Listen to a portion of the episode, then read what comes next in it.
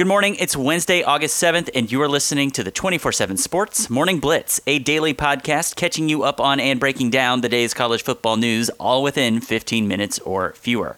My name is Connor Tapp, and I'm joined this and every weekday by 24 7 Sports college sports editor, Trey Scott. Trey, what is going on? 17 more days until the start of the college mm. football season. Connor, as we get going here, we already knew Washington coach Chris Petersen was not a fan of the NCAA transfer portal. Now he's doing something about it. According to Bruin Report Online, which is a 24 7 sports site that covers UCLA, Petersen and his Huskies are blocking the eligibility waiver of transfer quarterback Colson Yankoff, who landed at UCLA this offseason. So the portal obviously makes it easier for players to transfer and be contacted by other schools. But did you know this? All conference rules still apply. The Pac 12, along with the Big 12, are unique that they have their own rule that intra-conference transfers must sit out a year, and any player who wishes to be eligible immediately would have to have his school waive that penalty. Pierce, Tracy Pierson of Bruin Report Online reported Tuesday that Washington informed Yankoff in writing it would not support his waiver of that intra-conference rule. Attorneys got involved, and that led to an internal hearing, and still Yankoff was denied. Though the NCAA has acted erratically this offseason in approving or denying requests for immediate eligibility, there is the belief at UCLA that if Washington said, yeah, sure, okay, the NCAA w- would be fine with Yankoff playing in 2019. Yankoff was a four star prospect in 2018, part of a two quarterback class for the Huskies that year. He redshirted last fall and transferred after the spring quarterback battle, in which he was looking at being number four on the pecking order. As for UCLA goes, well, Chip Kelly's got a lot of guys in his quarterback room, led by sophomore Dorian Thompson Robinson. But whether Yankoff would have been a contender this year is not really the point.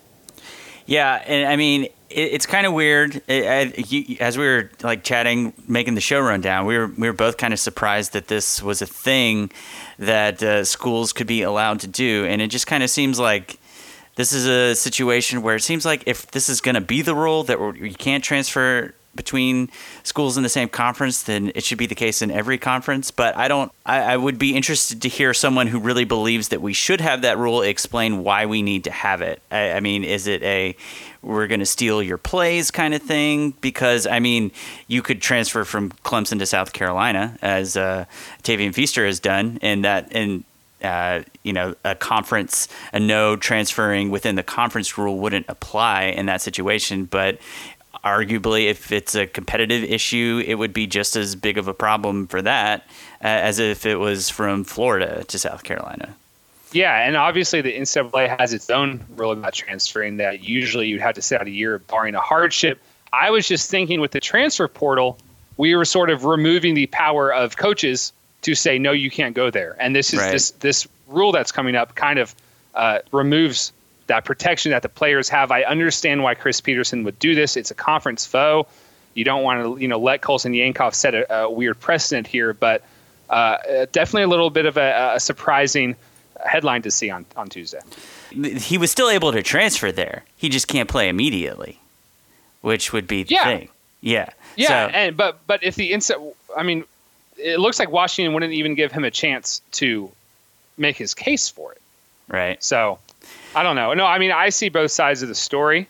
Uh, I, I maybe maybe the big headline here is no. The Pac-12 and the Big 12 have weird rules. Yeah, and uh, yeah, I, I I wasn't correcting you as much as making sure the the audience understood because I think that that is a thing that constantly gets muddled in this discussion, like the ability to transfer versus the ability to transfer and play immediately, uh, which is what happened here.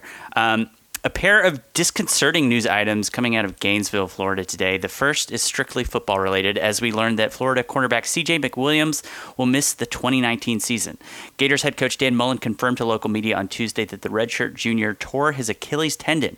Florida has already been battling depth issues in the secondary this fall. Behind starting cornerbacks uh, CJ Henderson and Marco Wilson are three true freshmen, and Kaiir Elam, uh, Jaden Hill, and Chester Kimbrough. At nickelback, where McWilliams was getting getting most of his reps this fall is Trey Dean as a starter, and John Huggins got time there in the spring. But Huggins miss, has missed the entirety of fall camp due to a family issue, which takes us into our second and far more troubling story.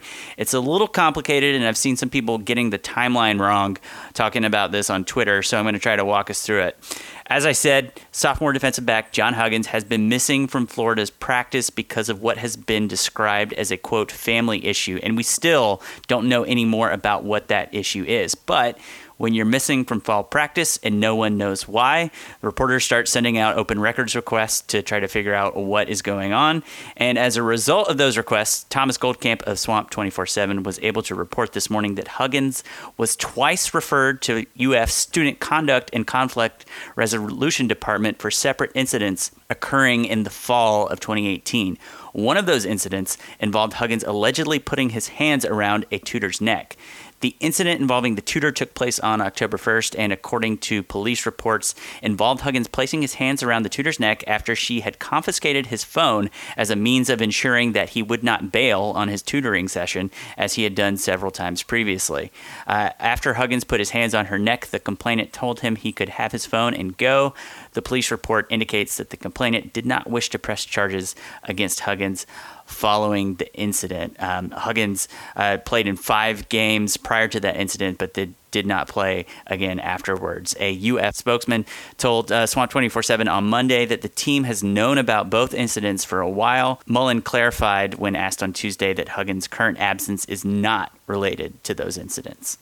In, in Thomas Goldkamp's article on the site, he mentions that this incident is one of at least five involving alleged violence against women that have been reported at Florida just since Dan Mullen arrived a year and a half ago. That's not good at all. Find me a worse offseason than the one the Florida Gators have had.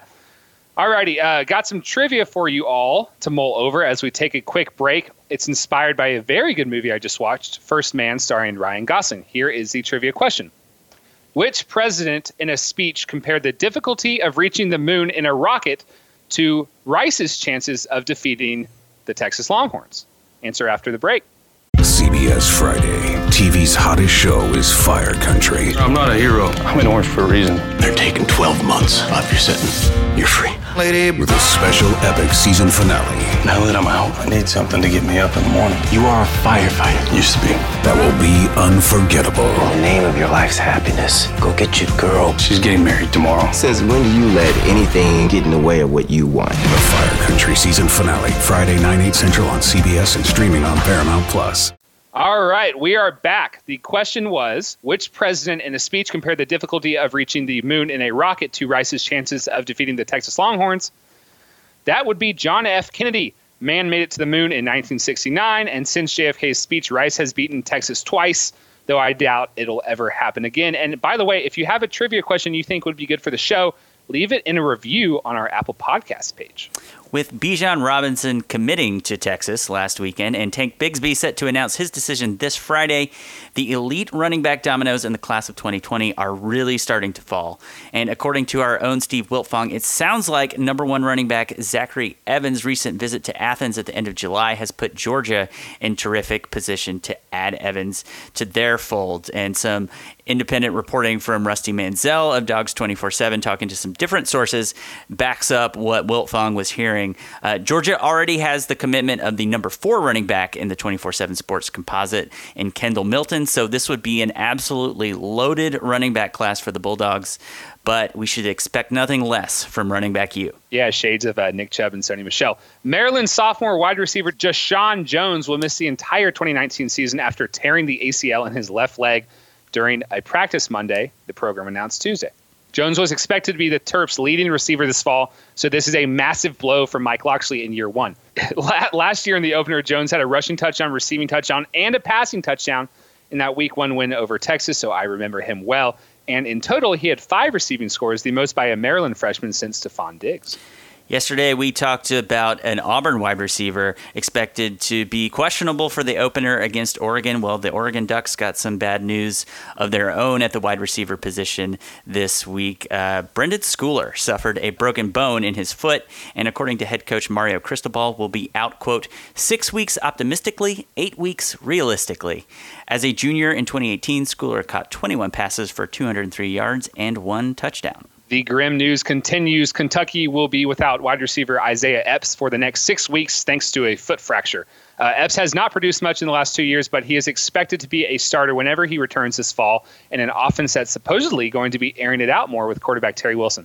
First two games for the Wildcats are Toledo and Eastern Michigan, so no worries there. However, the Florida Gators come to town in week three, so hopefully Epps will be ready for that one. A couple of late arriving news items here. The NCAA has determined that Chris Steele will be eligible immediately at Southern California after transferring from Florida. The former four star prospect is now officially in the mix to take over one of USC's two open cornerback spots this fall.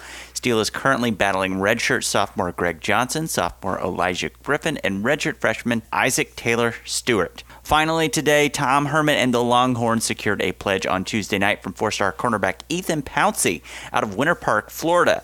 Pouncey is just Texas's 13th commit so far in the class of 2020, and if you just look at average composite score, UT is actually ranked ahead of second ranked Alabama. So if the Longhorns stay hot on the recruiting trail, watch out. That's going to do it for today's episode of the 24 7 Sports Morning Blitz. If you enjoyed what you heard, make sure to leave us a five star rating on Apple Podcasts and tell a friend to check us out. For Trey Scott, I'm Connor Tapp, and we'll see you bright and early on Thursday for the next edition of the 24 7 Sports Morning Blitz.